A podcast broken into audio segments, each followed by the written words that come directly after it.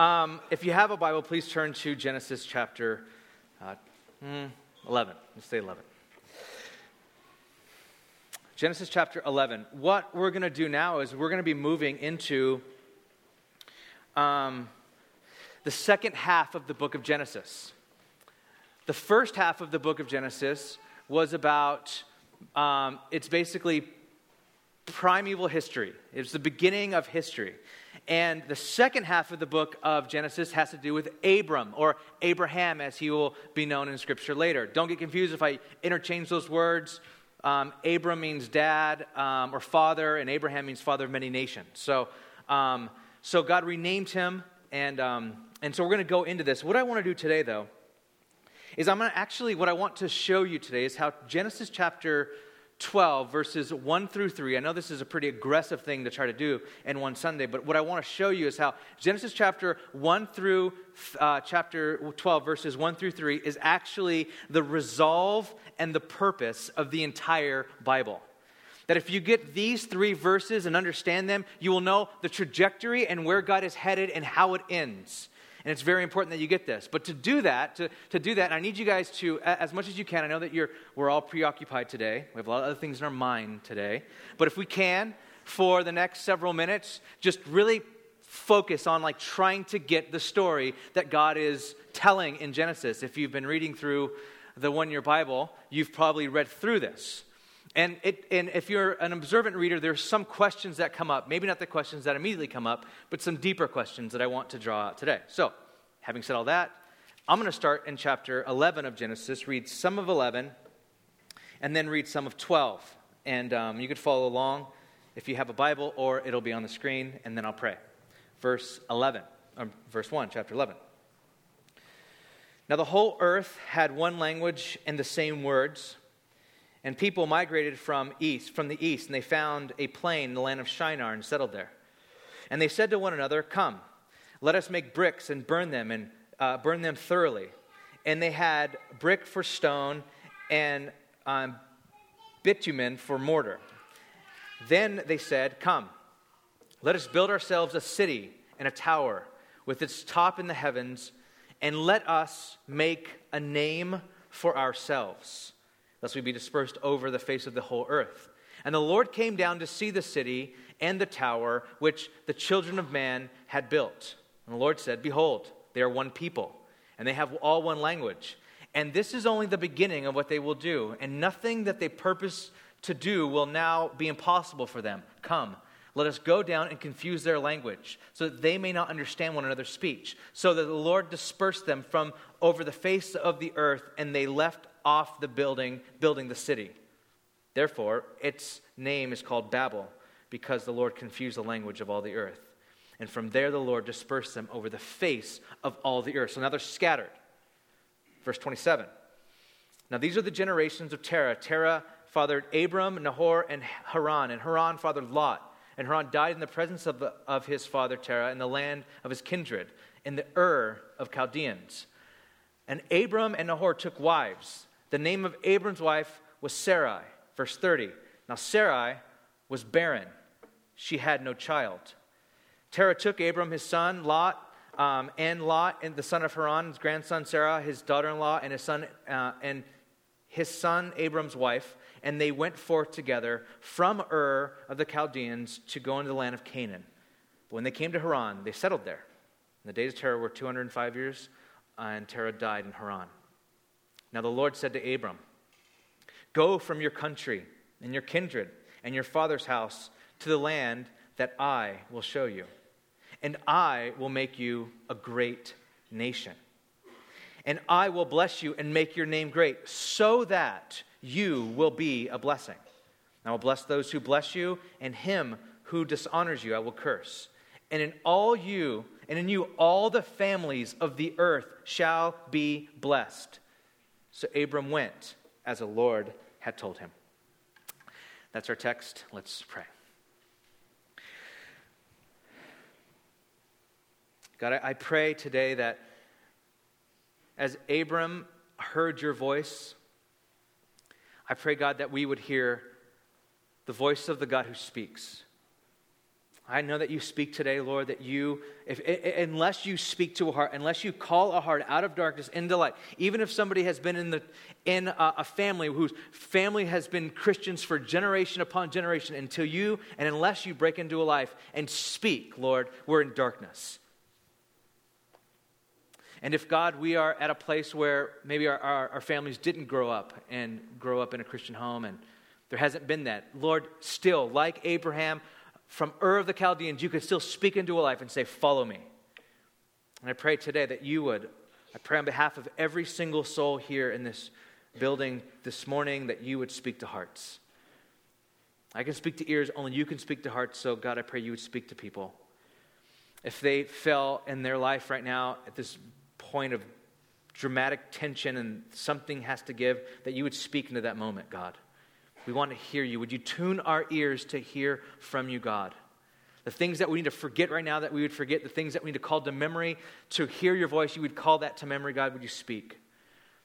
And I pray that you would anoint me and use me. I need your help desperately. I pray these things in your name and for your glory. Amen.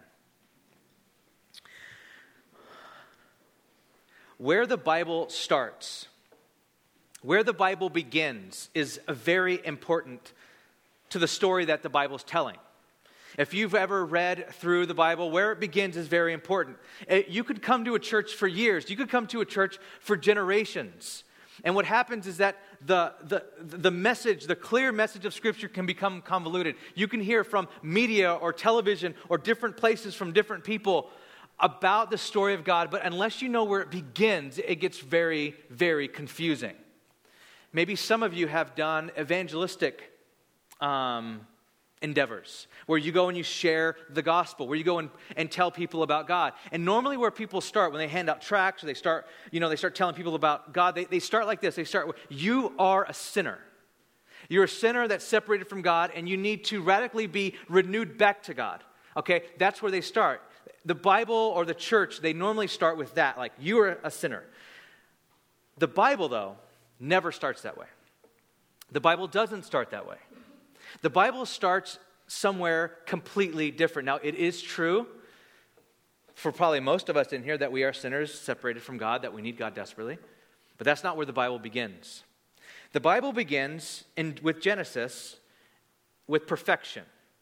The Bible begins with perfection in a perfect world, a perfect creation. That's where the Bible begins. So when God tells a story, he starts like this. In the beginning, everything was perfect, everything was harmonious, everything lived in perfect shalom, perfect peace. The first human couple had perfect bodies, the first human couple had perfect minds, they had perfect food, there was a perfect environment, there was a perfect relationship with each other, and a perfect relationship with God. This is how it says it in Genesis chapter 1.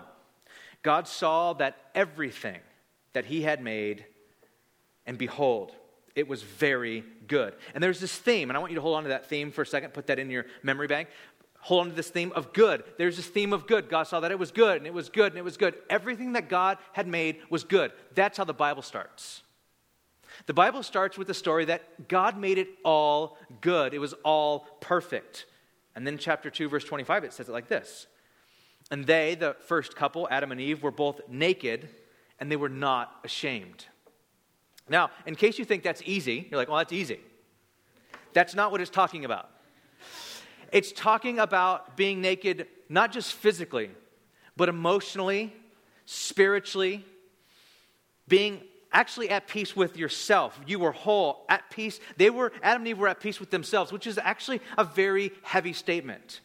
If I, they were at peace with themselves, how many of you can say that? Like, are you at peace with yourself? No, I'm have these conflicting desires all the time, these conflicting thoughts all the time, and I'm wrestling. A lot of us live in that place. Adam and Eve had perfect peace where they can be naked emotionally, mentally, physically, spiritually. They were both naked and they were not ashamed. This is how the Bible starts. And what we do know as well is that this first book, this beginning, is actually the beginning of the Jewish story.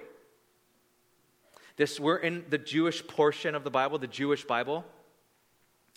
It's the Jewish story, the, the, the story of the chosen people of God. But the Bible starts in Genesis chapter 1. The Bible begins not with the chosen race, but with the human race. And this is important. The Bible starts not with the chosen race, but the human race. Because the, the reason why that's important is because the Bible ends the exact same way. Not with the chosen race, but the human race. The Bible has some beautiful symmetry to it if you've read it cover to cover.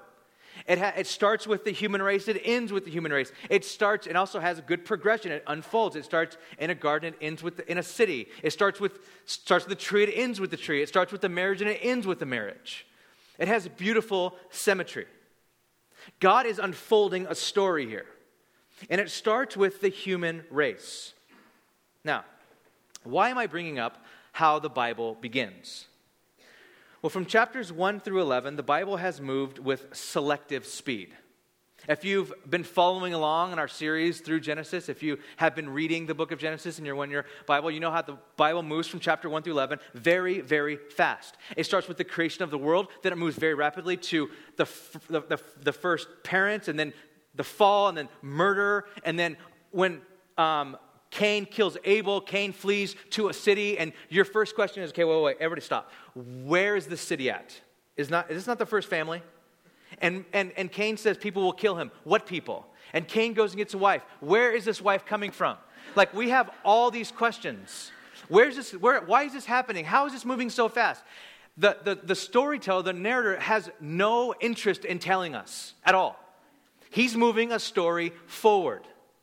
And so we keep reading, and it's unfolding. As we began the book of Genesis, I started with this very important point that the book of Genesis is not a book on modern science. It is not, that is not the purpose of it. Now, there's people in the church that try to make it that. That's not why it was written. If it was, we'd have two pages. God was like, let me give you modern science in two pages. That is not the purpose of it. God is moving a story forward, and it's moving very, very fast. It doesn't stop to explain the city that Cain fled to. It doesn't slow down to tell you how all the animals fit on the ark. Like, can you explain the flood? Was it universal? Was it local? How big was it? The narrative's like, I don't, I don't really care to tell you that. Well, okay, so how, how did they all live together in the ark? How did that work? How did, how did Noah summon all the animals? Doesn't tell us. There is a story that's moving forward, and those details are left out. The questions that we want to bring to the text are not answered because the Bible is moving forward and telling this single story. That's not the point of it, it's driving a story forward. And the story is moving forward very, very fast. From creation to fall, Cain and Abel, then you have these weird fallen angel things that are that the earth is totally corrupt. You have a flood, then you have Babel, and then all of a sudden the story stops. And it stops on Abram. It's as if everything from Genesis before Abram was a prologue to this family. And so one commentator notes in his book, Understanding Genesis, the world of the Bible in light of history. Genesis is but a prologue to the historical drama that unfolds itself in the ensuing pages of the Bible. It proclaims loudly and unambiguously the absolute subordination of all creation to the supreme creator, who thus can make use of the forces of nature to fulfill his mighty deeds in history. It asserts unequivocally that the basic truth of all history is that the world is under the undivided and inescapable sovereignty of God. In brief, unlike the Enuma Elish in Babylon, the Genesis creation narrative is primarily the record of the event which inaugurated this historical process and which ensures that there is a divine purpose behind creation that works itself out on the human scene. What's happening in chapters 1 through 11 is a type of a prologue, setting a precedence. Genesis 1 through 11 are like the opening of, of, of like this, an opening montage of a movie. If a movie was trying to give you a context, if you were to, if you wanted all the context to Abram, the, the narrator goes, okay, let me give you the context of, uh, of, of Abram, but I want to give you to in glimpses, like a montage of the opening lines of a movie. It opens up and then it starts with creation. Then it opens up and it starts with Adam and Eve, and then a garden, and then perfection, and then temptation, and then, and then the fall. And then all of a sudden, the next glimpse you get is uh, almost a world filled with hate and murder and crime. And everyone's heart is always wicked continually. And then it would open up with a family, and then the building of an ark, and then everyone getting on the ark, and then a flood, and then them getting off, then everyone scattering to a place, and then building this tower, saying, We will make a name for ourselves. We don't need God anymore. That's the context. It all starts. It, it, when my wife and I saw Terrence Malick's movie, The Tree of Life, um, about an hour into the movie, my wife commented, she just leaned over and commented, it's like, she said, it's neat how the movie basically started with the creation of the world and then landed on one family.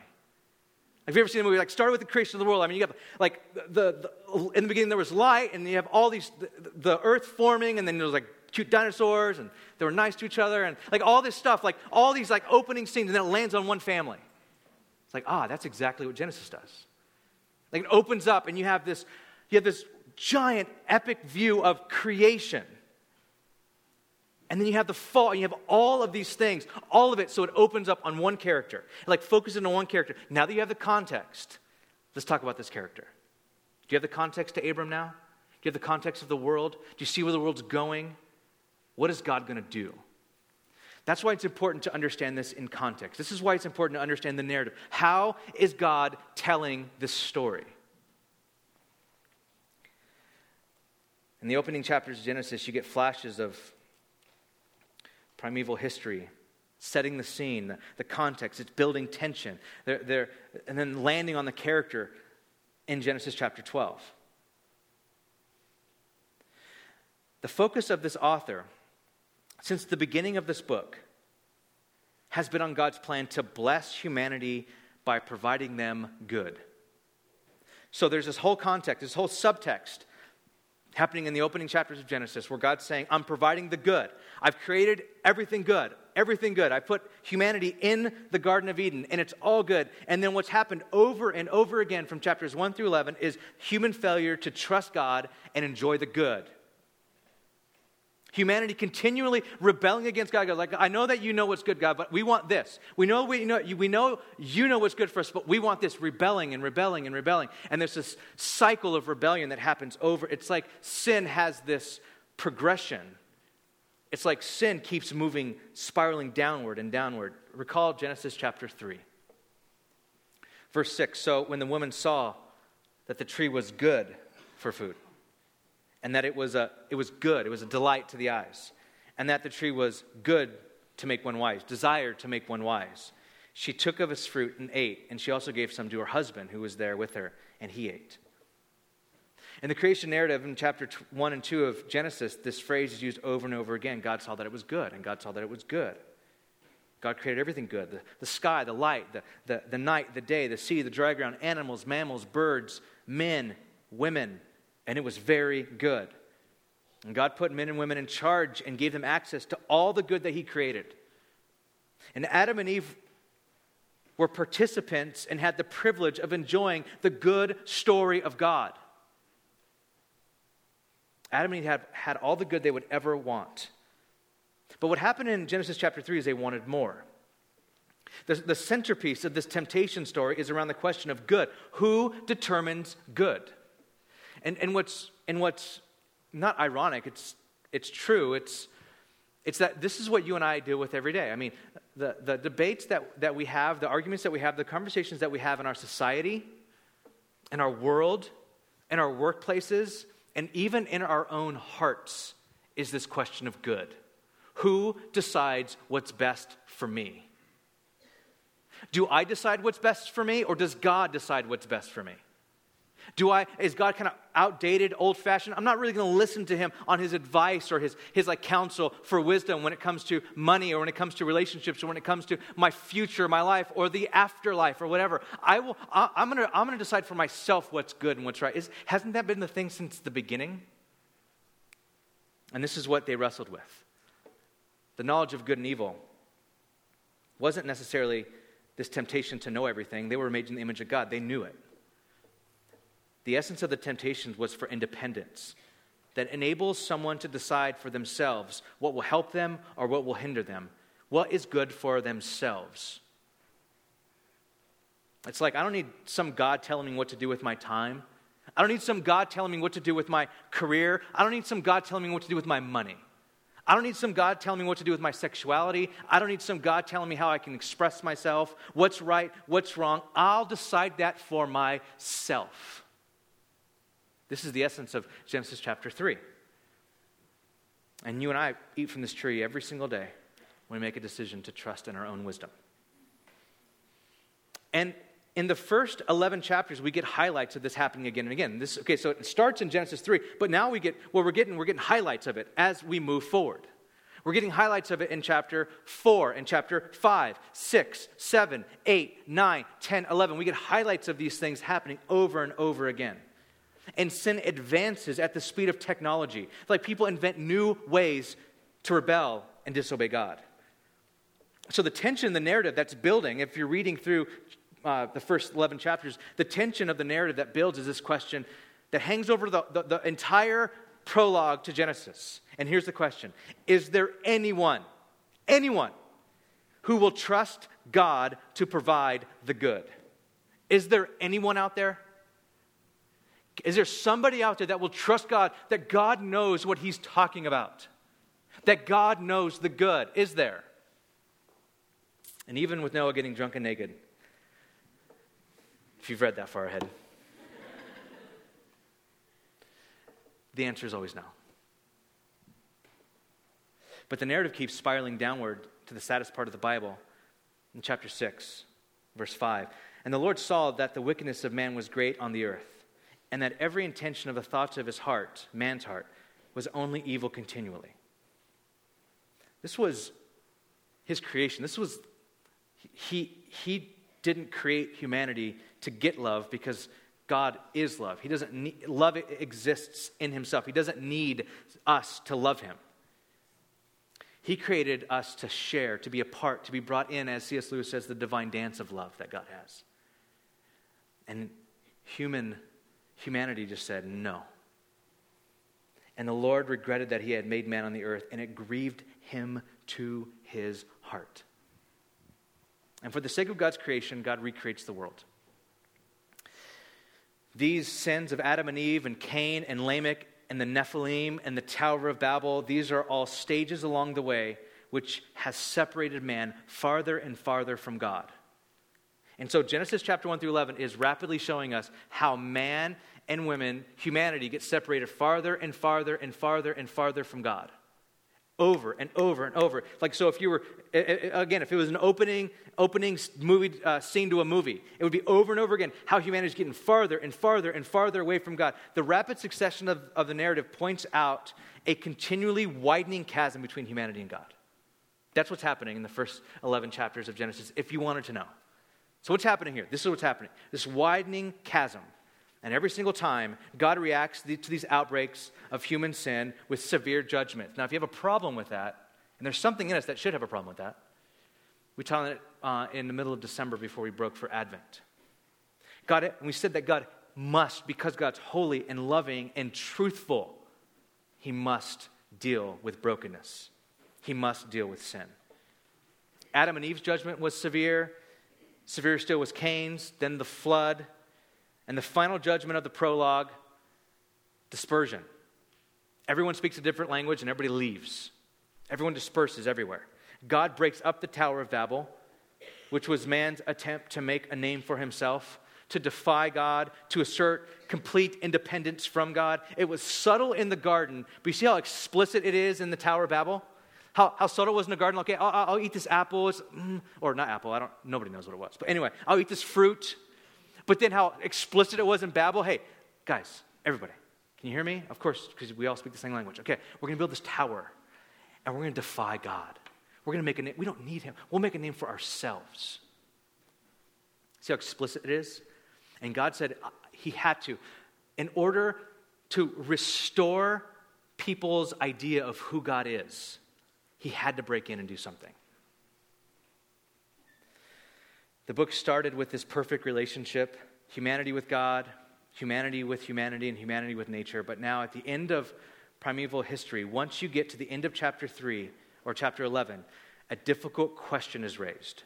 If you get to, if you read chapters 1 through 11, you ask yourself this question What is God's future relationship to his rebellious humanity, which is now scattered in fragments? They're everywhere. They're scattered everywhere, and they don't even speak the same language. What is God going to do now?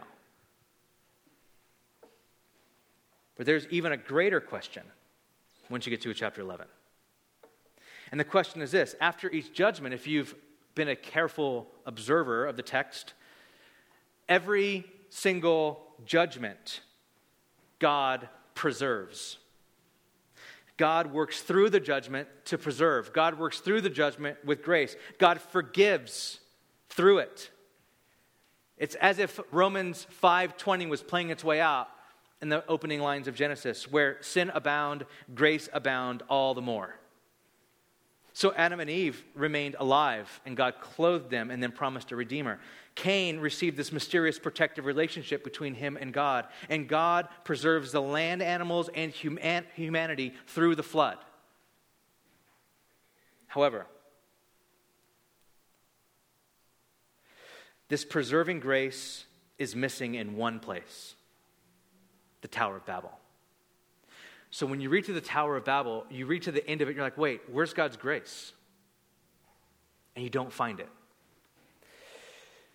One commentator notes um, the story of the Tower of Babel concludes with God's judgment on mankind, and there's no word of grace. The whole primeval history, therefore, seems to break off in shrill dissonance, and the question of future humanity now rises even more urgently. Is God's relationship to the nations now finally broken? Is God's gracious forbearance now exhausted? Has God rejected the nations forever? When you get to chapter 11, you're going to ask yourself, okay, but humanity keeps rebelling against God. God scatters everybody. God gives no hope now. What's going to happen?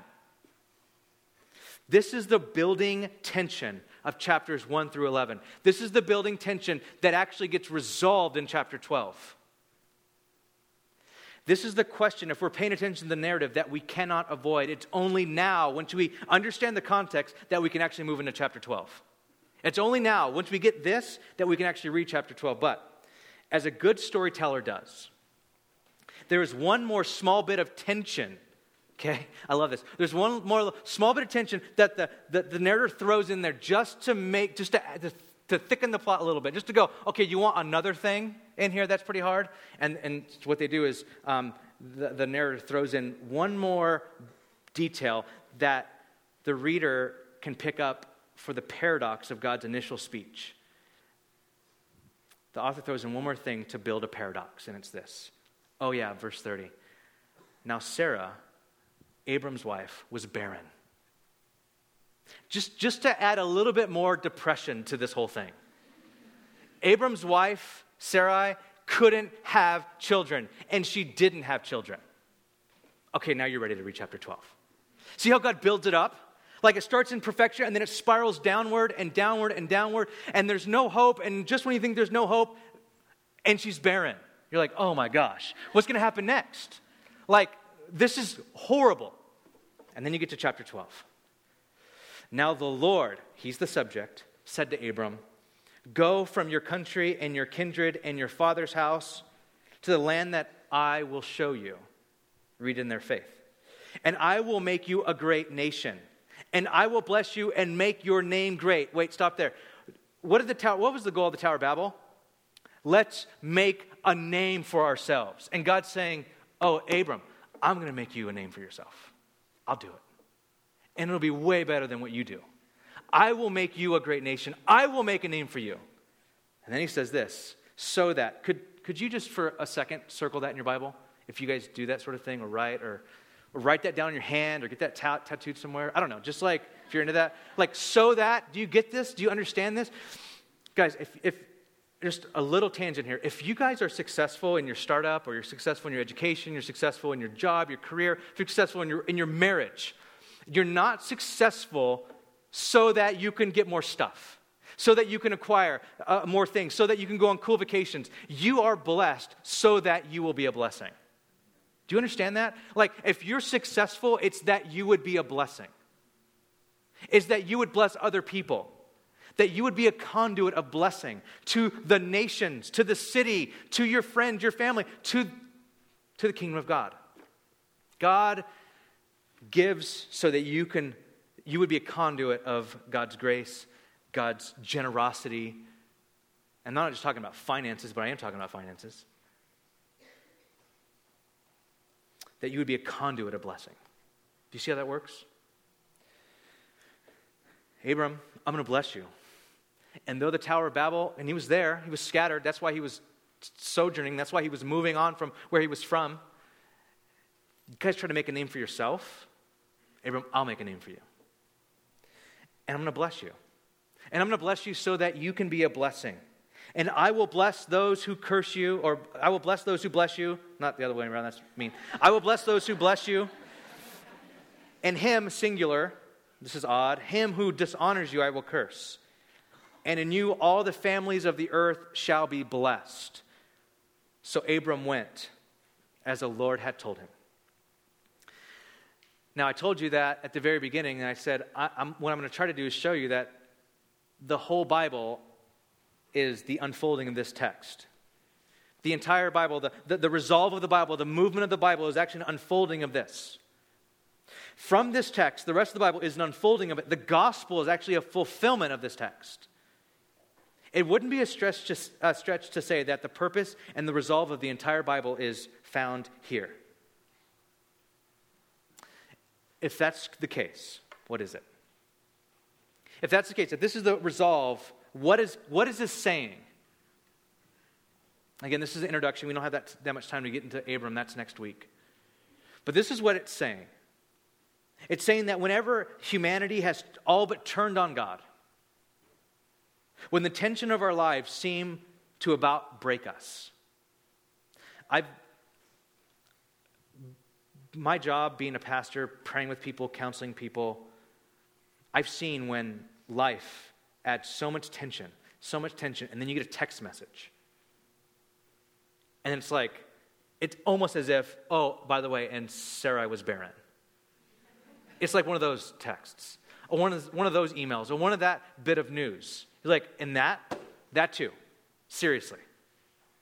When like tension in your life, like something's got to give, and then what gives is more tension. And more and more and more. What this says here, what this text says is at that point, at that moment, when it seems like there is no hope, God breaks in with a promise. God breaks in. And he makes a promise and he builds it upon himself.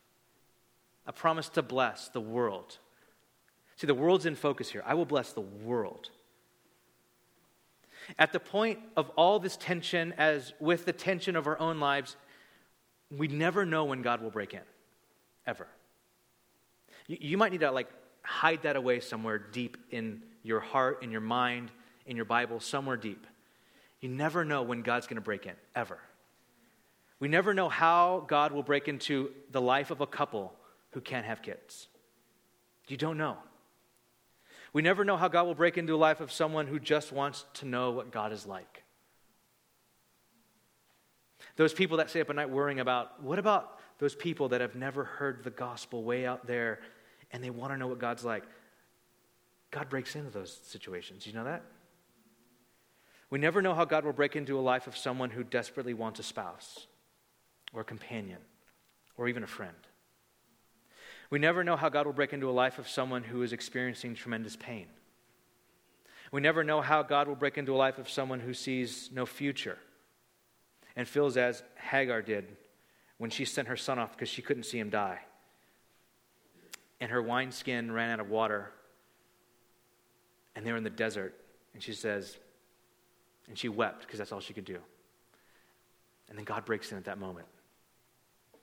We never know when God, when that, the tension of our life happens. We never know that's actually the scene that's God setting up.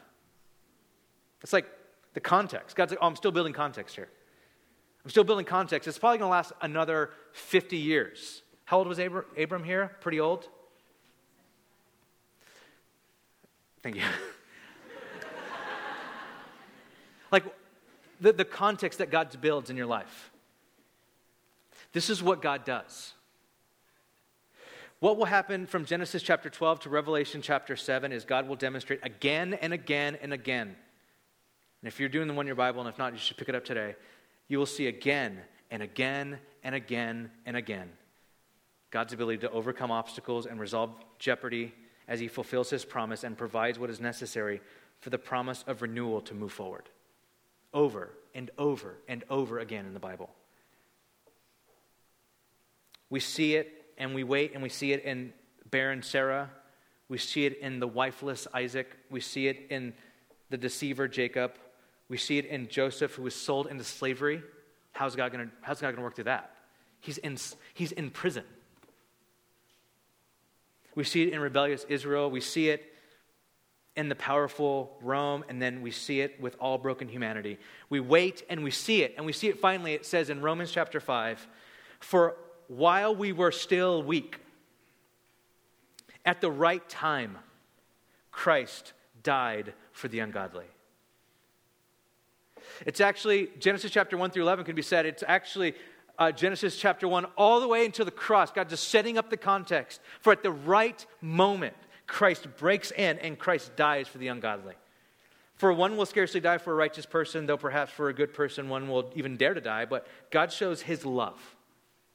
God demonstrates, shows off, proves to us his love in that while we were still sinners, Christ died for us. Christ breaks in and restores. Christ is the fulfillment of the promise to bless the nations. Do you see that?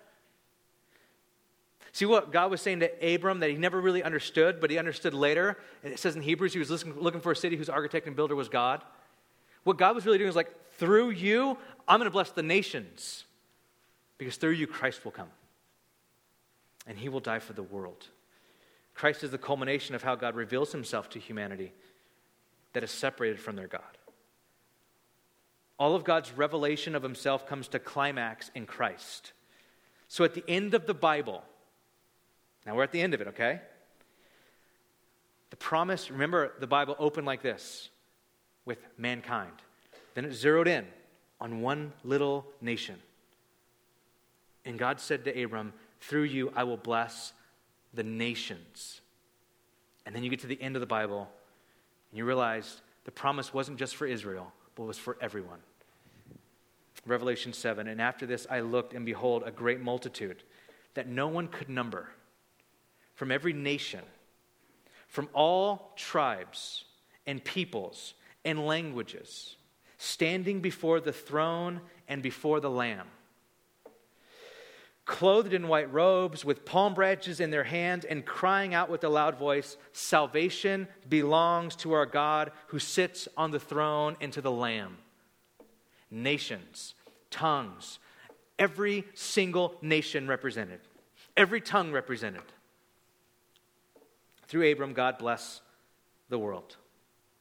Now, how does Abram or Abraham respond? Now, remember the question that hangs over is there anyone who will trust God to provide the good? And the answer happens in chapter 12, verse 4. So Abram went as the Lord told him. And this theme is repeated over and over again in the life of Abram. When Abram calls, when God calls Abraham to sacrifice his son Isaac, a really strange story. Can't wait till we get there. He goes up to the top of this mountain with his son, his only son. And Isaac goes, Dad, um, so we have all the stuff for sacrifice, right? But we don't really have the sacrifice. And Abraham says, God will provide. Let's just keep moving on. I don't know, I don't know how, how it's going to happen. Let's just see. This is, this is what happens is for the children of Israel that get this, and for every all the people of God from this point on, Abraham becomes like this prototype. It's actually the, the, the, the, one of the main verses in the entire Bible is that Abraham believed God and it was counted to him as righteousness. This is like the centerpiece of it all. This is what, what it means to follow God. This is what it means for the people of God. What, what Abraham shows is the basic characteristic of our existence before God. We believe. We might not see, but we believe.